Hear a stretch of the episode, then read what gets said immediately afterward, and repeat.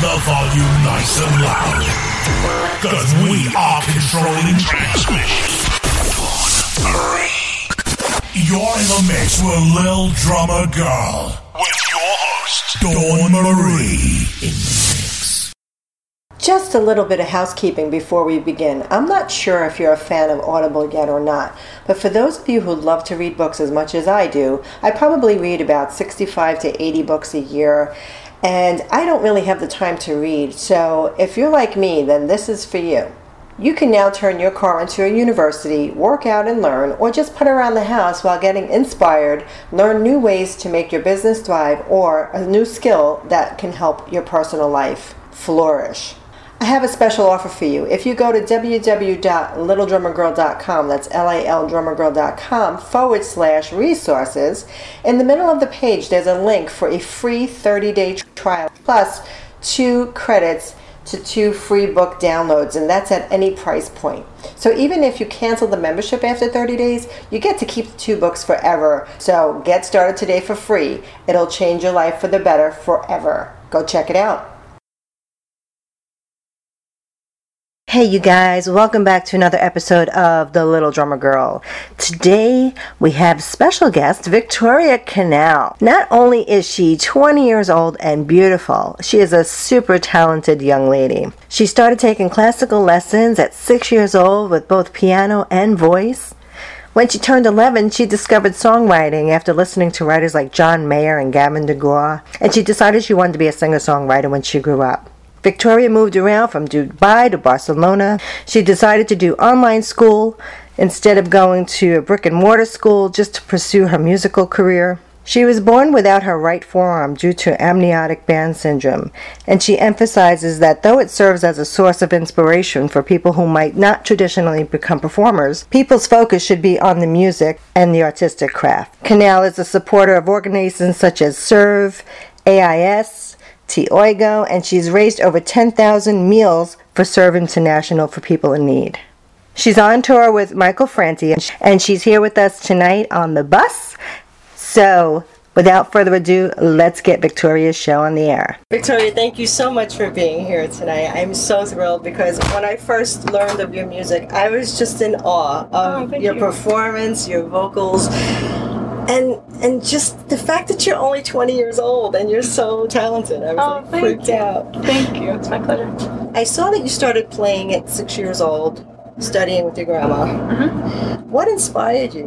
Mm-hmm. Actually- inspired you? Well, she did. My grandma, um, she she was a piano teacher for many many years, and uh, music was her life. She worked with children and played at church, and I always loved watching her play and seeing how music affected her and how she had amazing influence um, on those around her through playing keys. And yeah, like ever since I was four years old, I was like, I want to be like her. you Wow. know? So I would sit on her lap and put my hand on like on top of her hand and like feel as she moved those you know her fingers according to the piece and be like I'm playing right now and and yeah and uh, so that's it I, I just kind of spent every moment with her that I could to learn So how long would you would you play for? Like to practice? Like how long you practice session? oh man at first I was not a good a good student actually she never um, directly taught me like in a structured way because we're both really hard-headed Mm. So she showed me what it was, and then I got another teacher. Um, and he didn't force me to practice. And so, like for the first few years, I really, I was a terrible student. I got uh, close to quitting piano a lot, like several times. Yeah. But my mom always forced me to do it because she saw talent, I guess. And um, eventually, it was when it was on my own account that I started to practice more. Uh, but really, it's it's the only reason I've ever practiced is to kind of prove to myself that I could do Nice. whatever, like play whatever I wanted to play. Yeah. So how old were you when you got your first gig? I saw you were like trying to book your own gigs at age thirteen, which Oh, I yeah. was floored over that. Right. So I, with playing piano at school and taking lessons at school, they they force you to do recitals, and that prospect to me was like, oh my gosh, getting in front of people. I, it was actually terrifying at first, and um, but then I feel like my parents are a little psychic because they always made me get up and sing in front of like family and friends at dinners and um, and then forced me to like play three songs in a recital at school they were always making me perform, and because they knew, I think that someday I would get over stage fright and like really enjoy it. So at first I, I kind of hated it and I would cry afterwards because I was like, oh my god, it's so overwhelming. I just put myself out there. And now I, I love it. I there's nothing that comes more naturally to me, I feel. You know? Do you still get stage fright? Uh-uh. No. No. That's awesome. Well, actually, I I'm so used to this tour with Michael Franti that um, I've just gotten used to that. But next month, I'm opening for this artist Emily King at the Apollo Theater in New York. Oh, nice. And great I- theater. So, huh? That's a great theater. Yeah. yeah, So I'm I feel like I'll get stage fright a little bit at That's the Apollo. awesome. That's Yeah. awesome. Did you say. Elle King? Um, no, uh, Emily King. Emily King. Okay. King is really cool. Yeah, well. she's cool. Yeah, you're talking about. Do you play any other instruments? I do. Uh, so I played uh, first trumpet in jazz band for many years. Wow. and I play guitar a little bit. I suck at guitar, but I play. I play enough to write, um, and uh, I, that's about it. I'll, I'll pick up a bass once in a while and, and like fiddle around with instruments when I see them, but mostly just for songwriting purposes, not for chops, you know.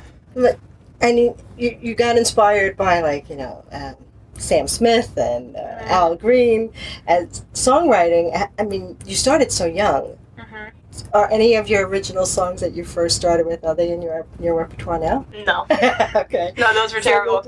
terrible songs. Um, but you know what? I didn't have an agenda then, so I was I was just writing to write, and that was the best part. And and I'm really proud of like the improvement, and I think I still have so much to improve as a songwriter, you know. But um, just kind of documenting where I'm at. I usually only sing the songs that really relate to me now, you know, and and those I find that those songs are completely uninformed uh, compared to what I write now because I've lived so many more years. Like I would talk about love when I was 11, as if I had been in a like a 20 year relationship. You know what I mean? And I was 11 years old. So, you know, they say you're older than your years. If Mm. you're mature, like sometimes you can feel things just from watching other people. So you know, you could have picked up stuff. Even you're only eleven. yeah, one of the first songs I actually wrote was about um, my Cuban grandparents. They they uh, had to leave Cuba in the 60s, in the early 60s, separately, and they didn't know if they were going to find each other again. Wow. but their their bond and their love has lasted uh, several decades, and um, they just had their 60th anniversary No a couple years ago. Yeah, Oh, So- amazing. yeah. So um, I, I I wrote the song called "Together," and I'm and it was one of my first YouTube videos, and it's all about uh, just how they're meant to be together. But I make it into my own love story. But I was like 13 Oh when I wrote the song. That's so cool. I gotta Yeah. look at that and put that in the show notes as well. Yeah. Um, but you've lived in so many places. Speaking of Cuba, I mean, you've lived in Dubai and and it's Shanghai and Tokyo. Mm-hmm. What would you say is your favorite place to live? um. You, You know, what I find to be really special about moving, having moved around a lot and seen a lot of different places, is that people are resilient and incredible everywhere you go, if you find the right ones.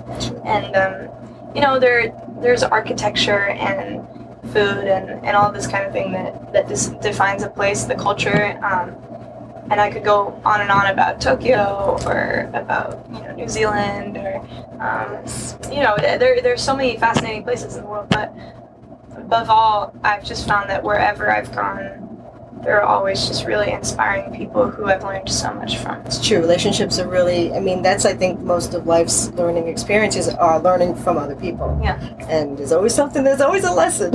Yeah. Whether it's good or bad, There's always a there's always a lesson to learn. I also noticed in your bio that you actually studied school online rather than going to the classroom. How was that kind of transition? Like, was that really difficult to do that, or was it because you have to be really disciplined, don't you, to just kind You of study do. online? It was easy for me because I did not like. There were a couple things that I didn't like about school, like a brick and mortar school. Number one, when you're 14 and you have a passion that takes up all your time, and you see a vision for yourself, kind of like a crazy person, other kids don't really get They that. don't get it. And so I had a really hard time socially at school. Wow, Even even though the kids that I really liked and who liked me, I, I I would make myself so busy that I couldn't see them, and eventually they would kind of give up on trying, you know, Right. because I was always like, nope, I've got a gig. Nope, I'm working. I'm working. I'm working. Like I've been a workaholic as long as I knew music was a thing. Um, and I love it, you know, but it is definitely isolating. So there was, I moved around like a hundred times growing up, and one of those times was right after ninth grade. That's when I sat down with my parents and uh, said, you know, I'm not thriving at school. I think it's a waste of time because the teachers are distracted, the students don't want to learn, um, people waste time, they're skipping class. Like, I want to live in gratitude, you know, and to be in a space where I felt um, I wasn't pushed to, to be grateful all the time, but I was rather pushed down and, and sort of like suffocated by other students and the like. I It just wasn't good for me. So um, I, I felt so much more free to do exactly what I wanted to do when I started online school. It's the best thing I ever did. Wow. It was very hard. Like the the year after we moved and I started online school, we went to Barcelona, and uh, my day basically looked like this. So I en- I enrolled in a conservatory in Barcelona because I wanted to know more about theory and jazz piano, and um, I was 10, 12 years younger than every other student wow. because it was a university, and uh, and it was just by chance that I got in, I guess. But um, No, it's not by chance. It's because you're talented. That's why. but uh, so my day, speaking of discipline, started at 5:30, 6 a.m. I would work on my high school stuff until 11 a.m. Take the metro into the city to classes, have classes until 6 p.m., and then go out with uh, the students and see live music and kind of cut my teeth in the music scene in Barcelona until 11 p.m. Then head home and do it all over again. It's, it's a long day. Yeah. It's a nice day. Oh, How'd you have was- time to study? Well, I had time to study from 6 to noon every morning. Yeah. So that's that's still that's But th- think about it, like how much time we we uh, spend getting to the classroom, sitting down in the classroom, like let alone the drive to school, That's true. the time between classes, recess, like people starting late and like finishing early. Like there's just so much time wasted, True. and I wasn't wasting any of that time. I was like one hour for this class, one hour for that class, one hour for this class, and it was just all boom, boom, boom, boom, boom. and you're you know? done. Yeah. Right. Knock it out. I love that. Um, I like efficiency. I, I- you couldn't tell. You know, I just you know, you remind me of a lot of myself because I'm very will attest to that because I'm just like, let's go, hurry up, do, gotta get done. Mhm. Because life is short and life is fleeting and time shouldn't be wasted because it is a commodity and God gives us a gift every day and it's like we Yeah. want to like take advantage of You know, what we have every day. Yeah, it's funny that you say that because I feel like I'm getting to the age where I wish I didn't think that way when I was like 15.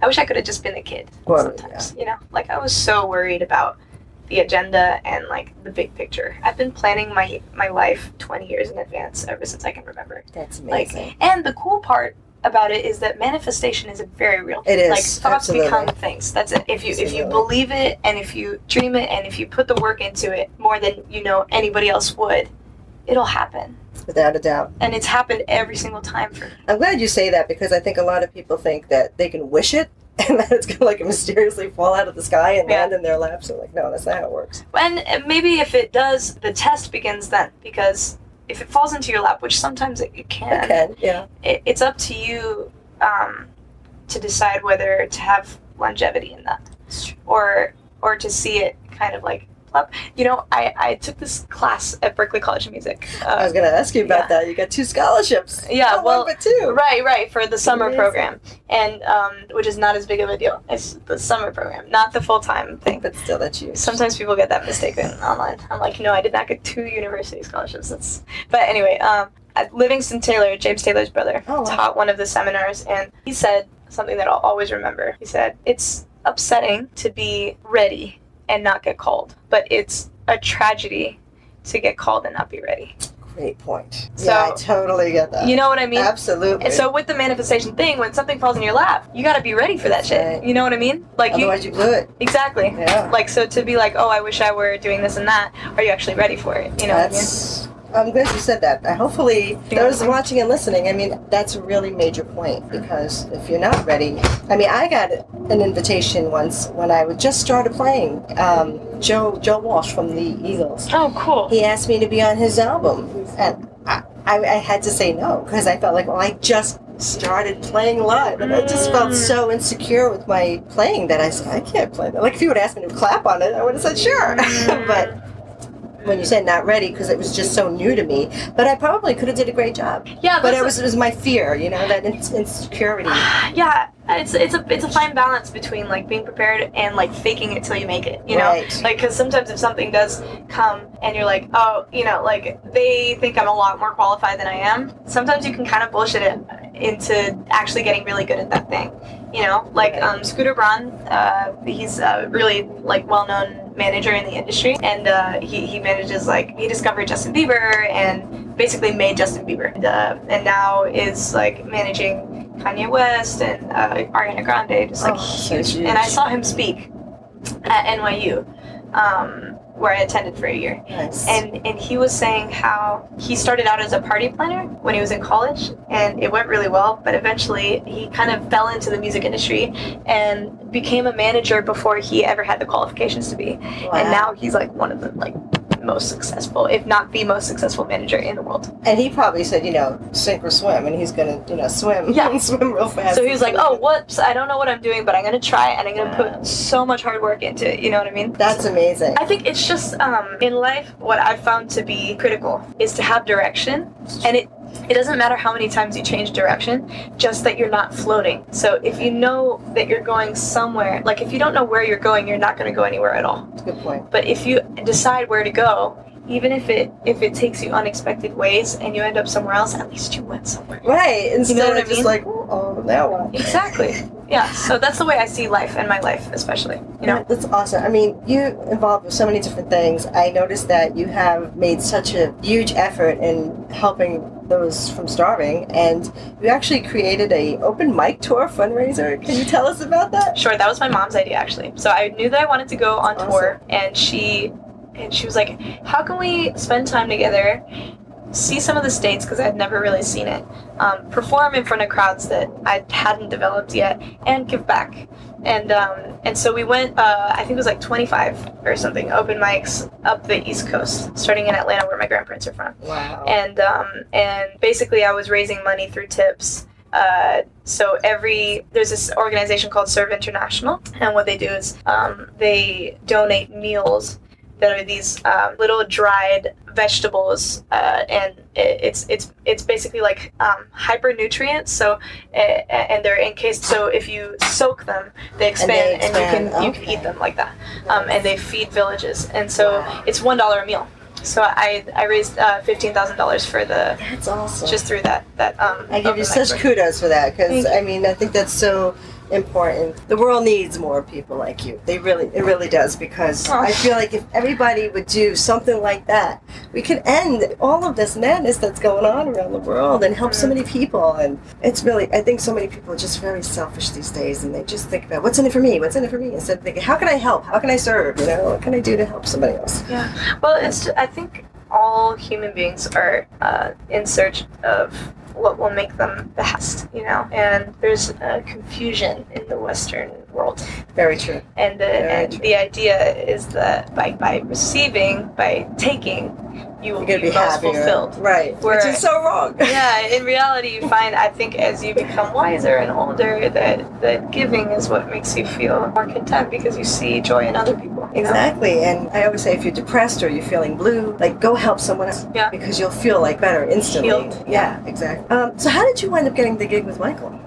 Instagram. Instagram. I love it. See, social media really does work. Instagram has done everything for me. I'm so indebted to whoever invented it because ever since I started putting myself out there, I've gotten some incredible opportunities to open for artists like Michael. He found me on, on the Explore page. I had posted a, a video of me playing guitar, and he was like, I love your music, I love your message. Come help me inspire people. Let's go on tour. And Wow. so, and then he flew me down to Nashville, and we wrote a song together called "Flower and the Gun" that speaks to anti-gun violence. Um, and yeah, so it, it's it's been it's been amazing. I've learned so much from him. He's he's very seasoned. I was gonna say he seems very grounded. He's super grounded, and he's very mature and generous, and and he's committed to. As an artist, to giving back and to inspiring others to be their best and uniting people, you know? Yeah, I see he's got a lot of causes going on. And Yeah. I saw he started a podcast too. Which I Yeah, check it it's out. good. I haven't had a chance to check it out yet. hmm All right, well, I know you have short time here, and I don't want to keep you. Are you ready for the 11 stroke roll rapid fire interview? I am so ready. Let's do it. Okay, let's see. Your favorite food? Mac and cheese. Ooh. Your favorite vacation spot? Uh, Barcelona. Your favorite article of clothing? Socks. Your favorite person to hang out with? My dad. Your favorite album? Continuum, John Mayer. Actually, I changed that. Where the Light Is. Uh, the live record by John Mayer. Dog or cat lover? Both. Name one item that you can't live without. One item that I can't live without. Mhm. Oh, jeez. Um, a pillow. Well, if you could be reincarnated as anyone, famous or not, who would it be and why? Uh, if I were to be reincarnated, it would be someone who doesn't exist yet. And I would love to be someone who's like a combination of the best people in the world. Oh, I like that. like uh, Gandhi and Mother Teresa and Michael Franti and Obama, like and Oprah. Like I want to be all of those people. Maybe I can do it while I'm alive. There you go. I mean, it's a big ask of myself, but I but to have influence on on um, on people that way would be amazing. Love that answer. Your favorite key to play in? Favorite key? Uh, C sharp. Nice. Favorite time of the year? Spring or fall. Fall. I like sw- sweater weather. I do too. I miss that here. I don't get that much. Your biggest pet peeve? Pet peeve. Mm, It's my own doing, but whenever I need something, I can't find it. I hate that feeling. It's like every time I need a pen, I can't find it. And then when I don't need a pen, I see the pen. You know, like that kind of thing. Ugh. Cool. So tell me, that was awesome. Thank you for playing. Was that 11? That was 11. Can I change my food answer? Sure. Okay, favorite food. I'm not really eating mac and cheese anymore because I'm trying to avoid like meat and dairy. Um, let me think about it. Mac favorite food. Favorite food. There are so many foods I love. I know. That's a tough um, one. I'll just say cuisine. Spanish. Spanish cuisine. Spanish I love it. Yeah. So, do you speak other languages besides English and Spanish? Uh, actually, just fluently those two, and then I, I dabble in others because I've lived so many places Right, that it's mostly like basic conversational. Yeah. It's cool. So, It's like, just everybody else wants to speak English. You know, when you true. travel, everybody wants to travel or uh, practice their English. that's true. So I haven't had the chance, but um, French and and just uh, Parlez-vous français? um, um, uh, um, but not not much. Yeah, I love it. very terrible accents in all of them. One last question for you. Like, what is your process when you write? my process when I write. Um, when I write, normally I have either a concept in mind, like what I want to write about, or I have a cool melody. Usually it starts with a melody, and then I'll just record it into my phone, and then start a, a session on Logic, and uh, and go in and kind of like experiment with the melody, see what chords fit over it, and and write a chorus or a verse or whatever comes. You know, Oh, that's different awesome. every time as well. I love it. So, thank you. How can our listeners and audience um, stay in touch with you on your uh, Yeah, social so- media? as I said, Instagram, I'm very accessible. Victoria Canal. Um, I I am in constant dialogue with people who follow me and the people I follow.